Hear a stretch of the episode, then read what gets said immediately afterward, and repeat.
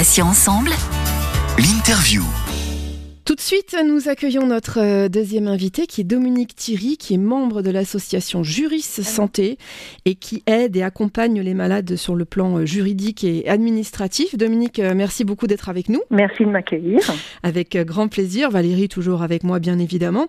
Alors, la première question, Dominique, c'est que vous nous présentiez un petit peu Juris Santé. Oui, bien sûr. Alors, Juris Santé, c'est une association que j'ai créée en 2008 euh, et qui a vocation à accompagner de façon euh, personnalisée euh, les patients et les aidants qui ont des questions ou des problématiques juridiques. Et puis petit à petit, cette association s'est adaptée aux besoins du terrain donc, euh, outre euh, l'accompagnement au niveau juridique, elle propose également un accompagnement en coaching actuellement. Alors, une question euh, pratique tout de suite, on va rentrer un petit peu dans le vif du sujet. Est-ce que être en ALD suffit-il pour obtenir un arrêt de travail? Dites-nous tout. Alors non, être en ALD ne suffit pas pour obtenir un arrêt de travail. Effectivement, il faut déjà que euh, que, que la, la, pathologie euh, dont, dont, vous, dont, dont, le patient souffre soit également répertoriée euh, par le Haut Conseil de la santé publique euh, comme étant une pathologie qui entraîne un risque élevé euh, par rapport au, au, virus, au coronavirus, et de faire une forme aggravée de ce, de, de, cette pathologie donc liée au Covid. Et ce n'est qu'à ce moment-là que effectivement on va rentrer dans les conditions euh, pour obtenir un arrêt de, travail, en tout cas les arrêts de travail simplifiés. Dominique, une question pratique qu'on entend peut-être euh, souvent. Alors dans mon travail, euh, je suis en contact avec beaucoup de personnes et mon employeur ne m'a pas fourni de masque et j'ai très peur d'être contaminée. Que puis-je faire? Alors lorsque vous êtes en contact avec des personnes et que l'employeur n'a pas fourni de masque, euh, S'il a mis par contre un plexiglas entre vous et les personnes, mais ça peut euh, suffire euh, euh, par rapport aux, gestes barrières qui sont exigés. en fait, ce qu'il faut savoir, c'est que pour les, les, les, différents métiers actuellement, il y a des préconisations.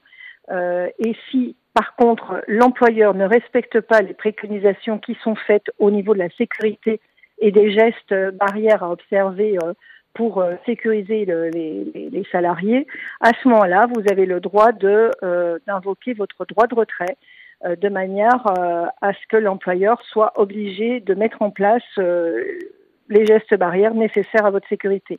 Donc le droit de retrait, il ne peut être invoqué que si vous vous sentez en danger de façon immédiate et euh, aussi euh, donc vous sentiez un danger pour vous, euh, pour votre santé ou votre vie de façon immédiate. À partir du moment où l'employeur a effectivement mis en place les mesures de sécurité nécessaires, là, vous devez reprendre votre travail pendant le droit de retrait, donc le temps que l'employeur mette en place les mesures de sécurité, en fait, vous n'aurez absolument pas euh, de retenue sur votre salaire, donc votre salaire sera versé complètement. Ah, c'est bon, euh, c'est bon à savoir. Autre question pratique, toujours, euh, on est en situation, donc je suis à risque très élevé et dans son travail, mon mari, lui, est en contact avec les publics. Alors je suis inquiète. Que peut-on faire Dites-moi? Alors déjà, votre mari peut demander s'il peut bénéficier du télétravail. Euh, afin effectivement de ne, plus être en, contact avec les, personnes. Si dans son métier le télétravail n'est pas possible, à ce moment-là, il pourra euh, demander un arrêt de travail, puisque dorénavant, les proches euh, de, de, personnes fragiles à risque élevé pour le, le, Covid ont effectivement accès à la procédure d'arrêt de travail simplifié.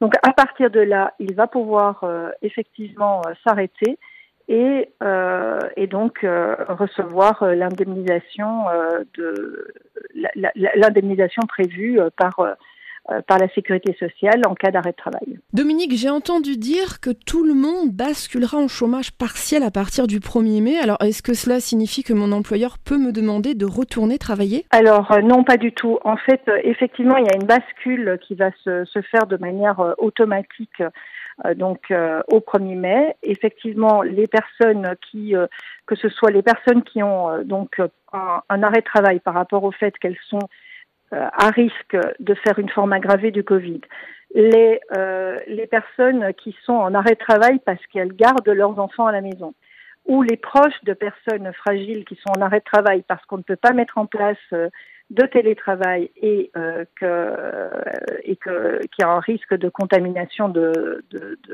la personne qui partage leur toit, à ce moment-là, euh, on va les mettre de manière tout à fait artificielle au chômage partiel. Mais ce n'est pas un chômage partiel euh, qui, qui, va permettre à l'employeur de les solliciter pour reprendre le travail, en tout cas pas avant le 11 mai, puisqu'on ne sait pas encore, on attend euh, là le, le plan de déconfinement du, du, gouvernement pour savoir quelles seront exactement les mesures qui seront mises en place après le, après le 11 mai. Alors, une question que beaucoup se posent, très certainement, euh, un cas concret, je suis en arrêt. Voilà, mon assureur va-t-il prendre en charge mes primes pour le remboursement de mon prêt? Tout dépend de votre contrat, en fait. Euh, donc là, sachant que les arrêts de, de travail liés euh, au Covid ont démarré à peu près, euh, enfin pour certains au mois de mars, effectivement, si vous arrivez euh, à 60 ou 90 jours d'arrêt, ou quand vous arriverez à 60 ou 90 jours d'arrêt, euh, il conviendra de, euh, de mettre en œuvre euh, la déclaration de, de, sinistre auprès de votre assureur, hein, la déclaration de sinistre étant l'arrêt de travail pour les assureurs. Et à ce moment-là, ils pourront euh, prendre le relais. Sachant que là, on est sur un domaine c'est un contrat entre vous et l'assureur. Donc il faut vraiment que chacun d'entre vous regardiez les clauses du contrat parce que ces clauses peuvent être extrêmement variables. Euh, en effet, pour certains, euh, certains contrats d'assurance de prêt, on va trouver des clauses à 30 jours, à 60 jours ou à 90 jours. Donc ce sera au, au moment où cette période de franchise, de carence pendant laquelle euh, l'assureur n'a rien à vous verser, si vous dépassez cette, euh, cette période, donc au 31e, 61e, au 91e jour, là, effectivement, vous pourrez effectivement, euh, vous pourrez effectivement bénéficier d'une prise en charge de, vos primes, mais il n'est pas prévu, euh, pour l'instant en tout cas, il n'est pas prévu d'aménagement particulier au regard du Covid. Après, si vous me permettez, je, souhaiterais quand même compléter une chose, parce que j'ai été un peu vite sur la première question. Euh, donc, il y a au, au, niveau de la LD pour obtenir un arrêt de travail. Donc, comme je vous ai dit, il y a effectivement le fait que euh, l'affection dont vous souffrez doit être référencée comme étant une affection euh, qui, qui, qui, qui, qui, effectivement euh, amène un risque élevé de, de, faire un Covid aggravé. Mais il y a également le fait qu'on ne peut pas mettre en place de télétravail. Parce qu'à partir du moment où on peut mettre en place du télétravail, que ce soit pour la personne euh, qui est atteinte euh, d'une pathologie ou que ce soit pour son, pour son proche ou, euh, ou encore pour le parent d'enfants qui garde des enfants, à partir du moment où on peut avoir du télétravail, il n'y aura automatiquement pas de possibilité d'arrêt de travail. Je, tenais à le préciser parce que c'est quand même important. Merci, merci pour cette précision effectivement fondamentale. Valérie, une dernière question pour euh, Dominique? Oui, alors je reviens sur la LD. Euh, je vais parler de ma situation.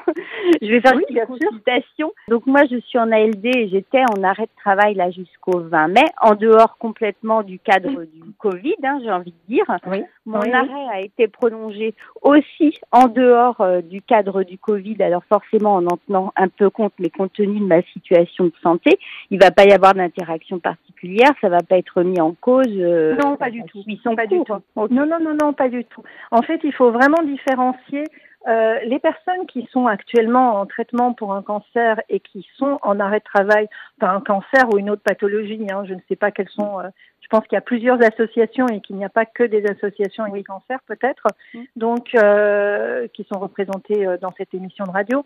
Donc effectivement, on, si on est en arrêt de travail, on était déjà en arrêt de travail ou on a besoin d'un arrêt de travail, mais qui est vraiment en lien avec une, euh, une pathologie, un état de santé.